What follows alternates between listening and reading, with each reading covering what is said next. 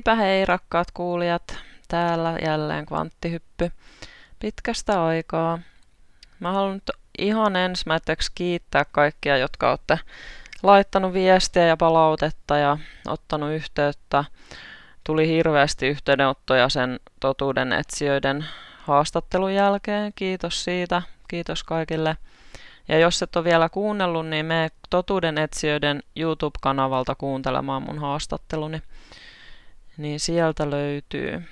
Joo, se yllätti mut kyllä todella, että kuinka monta on sitä haastattelua kuunnellut, että siinä oli jo jotain 5400 kuuntelua, että sehän on enemmän kuin totuuden etsijöillä on tilaajiakaan, että tosi paljon olette jakanut sitä haastattelua muille ja eteenpäin ja kiitos siitä. Mä uskon, että mä tavoitin sillä just ne kuuntelijat, kenen mun oli tarkoituskin tavoittaa, että tosi paljon kiitoksia siitä. Ja sen verran uutisia, että syksyllä varmasti menen uudestaan sitten heidän kesätaukonsa jälkeen niin uudestaan haastattelu vielä. Niin jatketaan vähän siitä aiheesta vielä. Joo, ja tänään olisi tarkoitus nyt puhua tuosta transsurfingista. Meillä jäi kesken tuo edellinen luku hieman, niin jatketaan siitä – Tästä tulee aika lyhyt jakso, eli tässä ei ollut niin paljon enää asiaa, mutta mä en silloin edelliseen jaksoon saanut kaikkea mahtumaan, niin jatketaan vähän. Eli tällä kertaa aiheena semmoinen kuin virran mukana meneminen. Eli kun me mietitään sitä transsurfing-sanaa, niin se surffaaminen tavallaan viittaa sellaiseen niin kuin virran mukana surffaamiseen tai, tai a, niin kuin virran mukana menemiseen. Ja tässä nyt sit ollaan sitä mieltä, että sellainen täysin passiivisesti virran mukana kulkeminen, niin se ei välttämättä ole paras vaihtoehto, mutta sitten myöskään ei saisi ruveta taistelemaan sitä virtaa vastaan. Että jotain siltä väliltä olisi niinku se optimaalinen vaihtoehto. Ja tässä nyt vähän niinku pohditaan sitä, että mikä se optimaalinen vaihtoehto on ja minkä takia se on optimaalinen. Eli Kaikkein hyödyllisintä olisi luovia sen virran mukana, mutta välttäen kaikkia tällaisia kiviä ja karikkoja ja matalikkoja siinä matkan varrella. Eli sillä tavalla olla kuitenkin aktiivinen siinä virran seuraamisessa. Ja me voidaan nähdä erilaiset vaihtoehtojen kentät tai eri aikalinjat, niin me voidaan nähdä ne että ne esiintyy siis siinä vaihtoehtojen virrassa. Eli tulee erilaisia vaihtoehtoja meidän eteen. Ja sen takia puhutaan just tästä transsurfingista, eli virran läpi surffaamisesta. Ja se vaihtoehtojen virta sisältää ratkaisun kaikkiin meidän ongelmiin, mutta meidän mieli tuskin koskaan käyttää sitä hyödykseen. Ja muutenkin suurin osa meidän ongelmista on mielen turhaan luomia. Eli mieli luo itse niitä ongelmia aivan turhaan. Ja voidaan ajatella, että syyn ja seurauksen ketjut, ne luo siihen vaihtoehtojen virtaan erillisiä virtauksia. Ja nämä virtaukset on parhaita mahdollisia tapoja, joiden mukaisesti se syy ja seuraus voivat virrata. Ja jos me ajatellaan luontoa, miten kaikki on suunniteltu meneväksi, sujuvaksi, niin luonto ei tuhlaa energiaa. Eli tämä virtaus menee optimaalisen kulu- tai vähiten energiaa kuluttavan suunnan mukaisesti eteenpäin. Ja täältä on peräisin se optimaalinen ratkaisu kaikkiin meidän ongelmiin. Ja mieli ei sitten vaan saa kiinni siitä virrasta, koska sitä esimerkiksi häiritsee nämä pendulumit jatkuvasti. Ja mielellä on tapana alkaa etsimään monimutkaisia ratkaisuja yksinkertaisiin ongelmiin. Eli se, mitä meidän pitäisi oppia, niin pitäisi opetella liikkumaan sen vähimmän vastustuksen suuntaisesti – Eli siihen suuntaan, mihin on kaikkein helpointa mennä, ei esimerkiksi liikkua vastavirtaan tai taistella sitä virtaa vastaan. Ja sitten meidän pitäisi oppia etsimään meidän ongelmiin sitä kaikkein yksinkertaisinta ratkaisua. Ja kun me liikutaan siinä virrassa ja otetaan niin kuin seuraava askel aina meidän elämässä, niin se seuraavan askeleen ottaminen on kuin valitsisi ketjuun tulevan seuraavan renkaan. Ja mieli kuitenkin yleensä päättelee, mikä olisi kaikkein loogisin tai järkevin ratkaisu tai askel. Mutta se nyt vaan on niin, että se kaikkein optimaalisin ratkaisu ei kuitenkaan yleensä löydy sillä loogisella ajattelulla. Ja jotta pystyisi valitsemaan virtauksessa seuraavan renkaan ketjussa, pitäisi osata mennä sopivasti virran mukana ja välttää myös niitä pendulumeja. Ja myöskään siihen tavoitteeseen tai lopputulokseen ei saa laittaa liikaa tärkeyttä tai painoarvoa, koska te muistatte, että jos laittaa sitä painoarvoa liikaa siihen, sitä tärkeyttä, niin silloin siihen tulee sitä ylimääräistä potentiaalia ja silloin tulee ne tasapainottavat voimat, jotka sitten taas tekee ongelmia. Ja jos pystyy tekemään nyt tällä tavalla, niin sen jälkeen saattaa huomata tällaisia merkkejä, jotka alkaa ohjata sua oikeaan suuntaan. Ja seuraavaksi puhutaankin sitten vähän näistä ennusmerkeistä. Eli elämä lähettää meille jatkuvasti merkkejä, ja jotkut enteet tai merkit toimii niin, että esimerkiksi tällaiset huonot enteet, kuten vaikka, että musta kissa menee tien yli tai jotain, niin ne on tämmöisiä yleisesti ajateltuja huonoja ennusmerkkejä. Ja ne toimii sillä periaatteella, että jos sä uskot niihin, jos sä uskot niihin huonoisiin enteisiin ja näet sellaisen, niin sit sä alat odottaa, että sulle tapahtuu jotain huonoja asioita.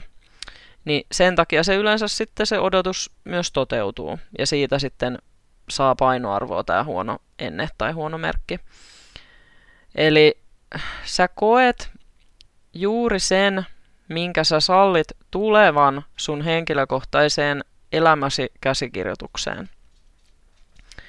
Eli jos sulla on joku tietty käsikirjoitus päässä, mielessä, niin silloin sä tavallaan sallit sen mukaisia asioita tapahtuvaksi itsellesi. Eli jos sä uskot, että kun sä oot nähnyt jonkun ennusmerkin, vaikka sen mustan kissan juoksemassa kadun yli, sä uskot siihen, että se on huono ennusmerkki, sulla on käsikirjoitus sun mielessä, että mustista kissoista tapahtuu jotain huonoa, niin silloin sä alat sallimaan, että sulle tapahtuu jotain huonoa sun elämässäsi. Ja silloin se saattaa toteutua. Ja voidaan ajatella, että nämä erilaiset merkit tai ennusmerkit, niin ne sisältää tavallaan vihjeen siitä suunnasta, johon sun elämäsi on menossa. Eli onko se menossa positiiviseen suuntaan vai negatiiviseen suuntaan. Ja ne merkit, joita sä saat, niin ne voi saada sut heräämään. Eli jos sä oot toimimassa just jonkun esimerkiksi tuhoisan pendulumin mukaan, oot mennyt mukaan johonkin pendulumiin, niin oot toimimassa niin kuin väärään suuntaan sun elämässä, niin silloin semmoinen ennusmerkki saattaa saada sut niin kuin heräämään, napsahtamaan siitä ulos, että hetkinen, mähän on nyt mennyt tähän pendulumiin, että ei mun kyllä kannattaisi, että nyt mä lopetan tämän ja suuntaan mun mieleni muualle ja lähden eri suuntaan. Eli ne voi tavallaan pelastaa sut niin, kuin, niin sanotusti vääriltä valinnoilta. Ja merkkejä voi olla kaikenlaiset jutut, just joku näet jonkun luonnossa jonkun asian tai, tai näet jonkun kyltin tai luet jotkun, jonkun tekstin jostain tai, tai myös jonkun vastaan tulevan ihmisen sanomat sanat, jotka lausutaan niin kuin spontaanisti sen enempää ajattelematta. Tai myös sun itse johonkin kysymykseen antama vastaus. Jos se tulee sille ihan täysin spontaanisti, etkä sä ole miettinyt sitä mitenkään, se tulee tavallaan suoraan sun alitajunnasta, niin sellaiset voi olla niin kuin ennusmerkkejä myös. Ja aina sitten kun pitää tehdä joku valinta tai päätös, että mihin suuntaan menee, niin kuuntele sitä sun sisäistä tunnettasi. Eli tuntuuko se joku asia hyvältä vai pahalta.